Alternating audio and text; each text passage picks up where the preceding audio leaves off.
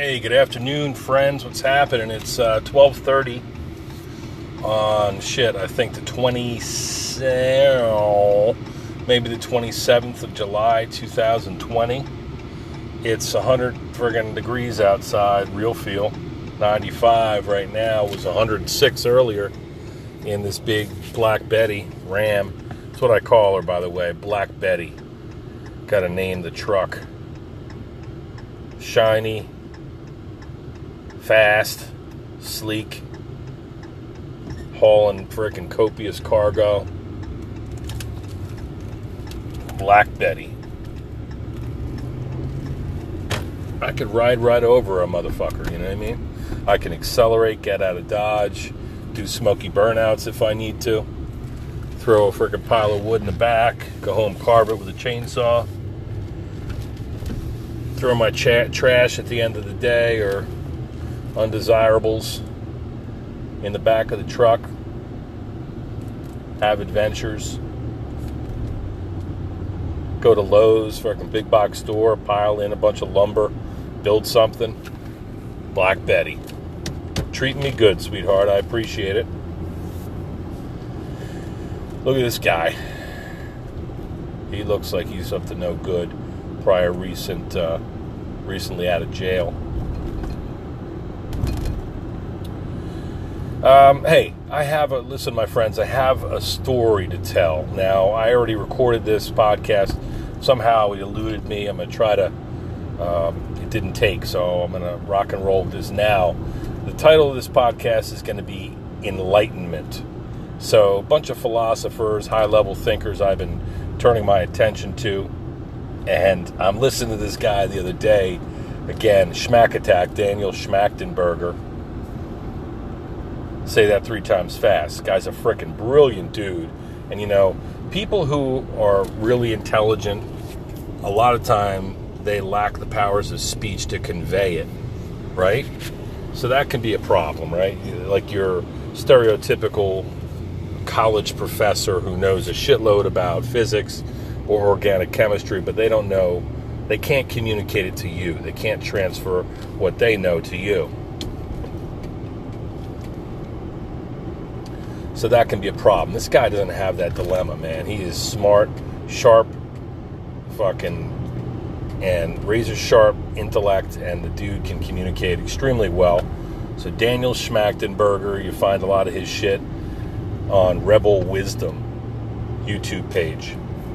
There is, it's called Emergence. His uh, his speech is, I guess, it was a it was a meeting of the minds, kind of like a seminar series or uh, kind of like a Burning Man or some sort of thing. He's calling it emergence, and he's speaking about his philosophies in front of a bunch of people. A little fire burning in the background.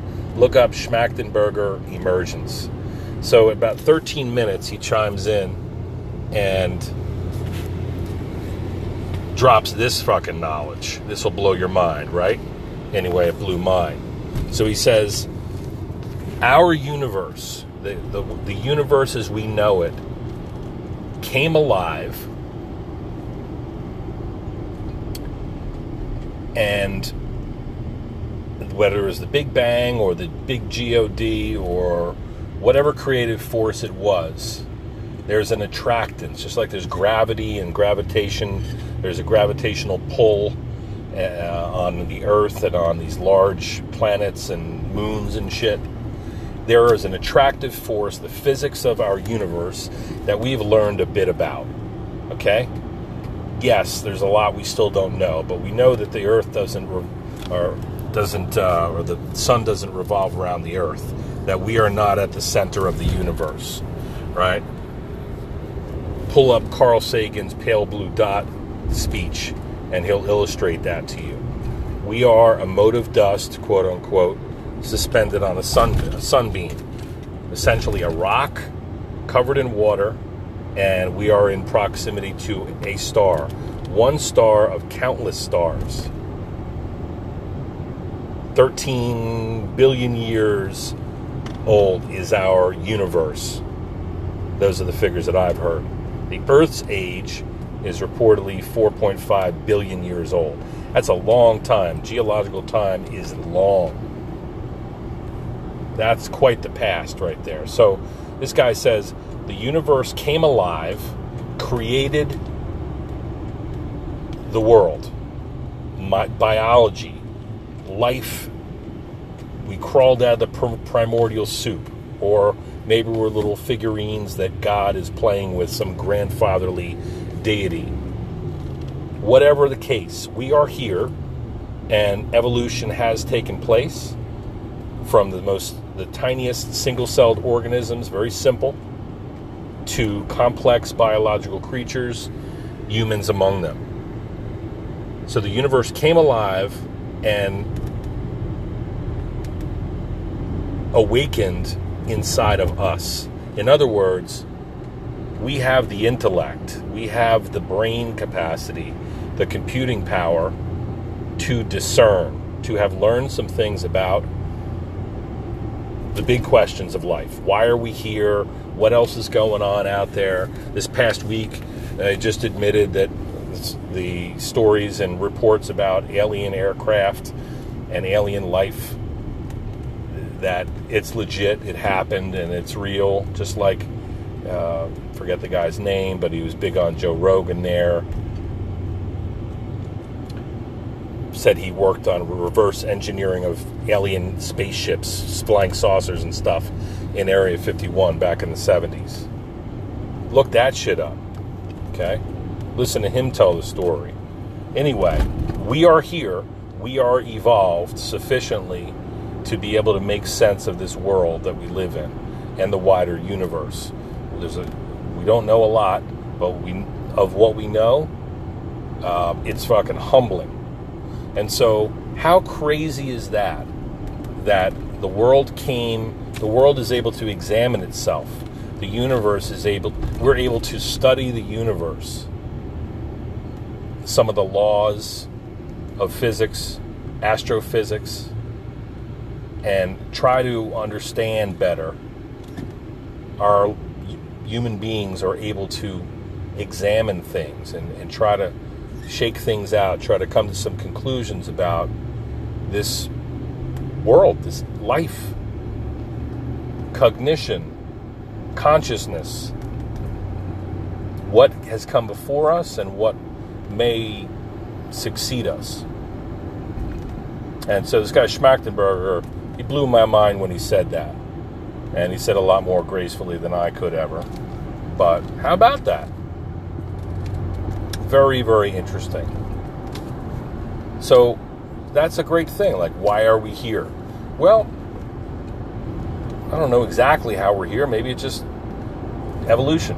Maybe we just started small and crawled out of the slime like some frog eggs deposited in a pond, and we just kind of slither out and swim around for a while, grow legs, and then next thing you know, we're a full fledged frog. That previous conglomeration of cells differentiating into webbed feet and, and hands, and we're out there preying upon insects and shit. Maybe it's just that simple. You know, we observe enough biological systems to understand about things like photosynthesis. You know, I was telling my daughter the other day, well, she goes, I don't know about eating animals. I said, yeah, I understand your hesitance, honey. Um, but if you really think about it, we're all just eating sunshine, kind of, because the sun is the primary source of energy on our planet. We're fortunate to have it, to live close enough to it that the sun shines on the earth, bathes it with ultraviolet light, various spectrums of light. Plants grow. They consume carbon dioxide. They respirate their cells, not in a dissimilar way to our cells or human animal cells. The cell, the plant cells basically make sugar The tree grows, an animal eats the leaves or the fruit of the trees, the animal grows, we eat the animals, animals eat animals, and so we're all coming from the sun. That's why I think it was very uh, sensible that the Egyptians worship the sun, maybe based upon agricultural uh, seasons and such. But you know, it's great. It's now we don't have it all figured out, but isn't isn't it awesome that we have the capacity amid all the shit that we fuck up that we can learn and that we can try to understand and make the world a better place. That we have that ability. And Schmachtenberger and others talk about how, you know, you look at civilizations across history. And you know, you know, Rome is not Rome anymore. Rome is uh, these empires of the past, be it the Ottoman Empire, or the Roman Empire, or the Mongol Empire, or other empires that I don't never learned about or can't recall at the moment. Those are gone. They've changed, turned into something else, a different society, a different way of living, maybe retaining the essence of past. But Rome fell. And if we're on track for that same sort of, we've got that same trajectory right now. It's upon us. So, what are we going to do that's different? Are we, if we're intelligent enough to look at the universe and examine it and appreciate our vantage point and the things that we've done right and the progress made, but we are humble enough, we have sufficient humility to say, this is where we're fucking up. All right? We, these are the similar problems that would limit the growth and development and the flourishing of any society. The same problems that have happened before, history repeating itself. We are our own worst enemy. Uh, guy talked about, uh, Schmachtenberger talking about how, you know, stone tools, go back to cave person times, the wheel, fire, stone tool, your, your fist, uh, stone tool, a spear, of a longbow, a crossbow, a musket, a cannon, a ballistic missile, a nuclear warhead, you know, an electromagnetic pulse thing. Like we have continued to develop our tools, our instrumentation, our social structure, and to what end? You know, it's it's very clear that we can continue to do this. We can continue to build and develop and turn our guns on one another, or we can realize the futility in all that and the futility in extracting infinite resources from a finite planet. Right? You know, Elon Musk and others are talking about terraforming Mars, which sounds interesting and it's probably good to to think about our other options, but holy shit. Basically, the, the reality is we could be, with the population growth and exponential technologies, it really is a matter of time before there's something far worse than a viral pandemic. I mean, there certainly be disease run amok as we tear down rainforests and the permafrost melts and all that shit. there's going to be pandemics. There's going to be pandemics potentially far worse than this. And who knows if this was engineered by man. That changes everything, doesn't it? If this is something that was deliberately weaponized, and whether it escaped on its own or somebody did it on purpose, we obviously see the havoc that can be wrought from this sort of thing. So,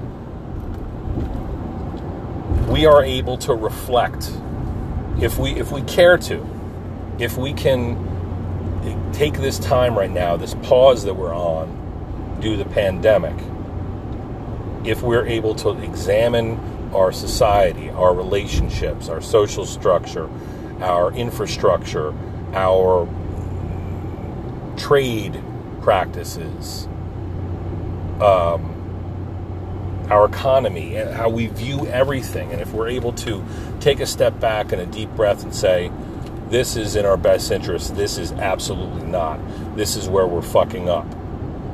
We want the world to become better, right? We want our future inhabitants of this earth to receive something, you know, worthwhile.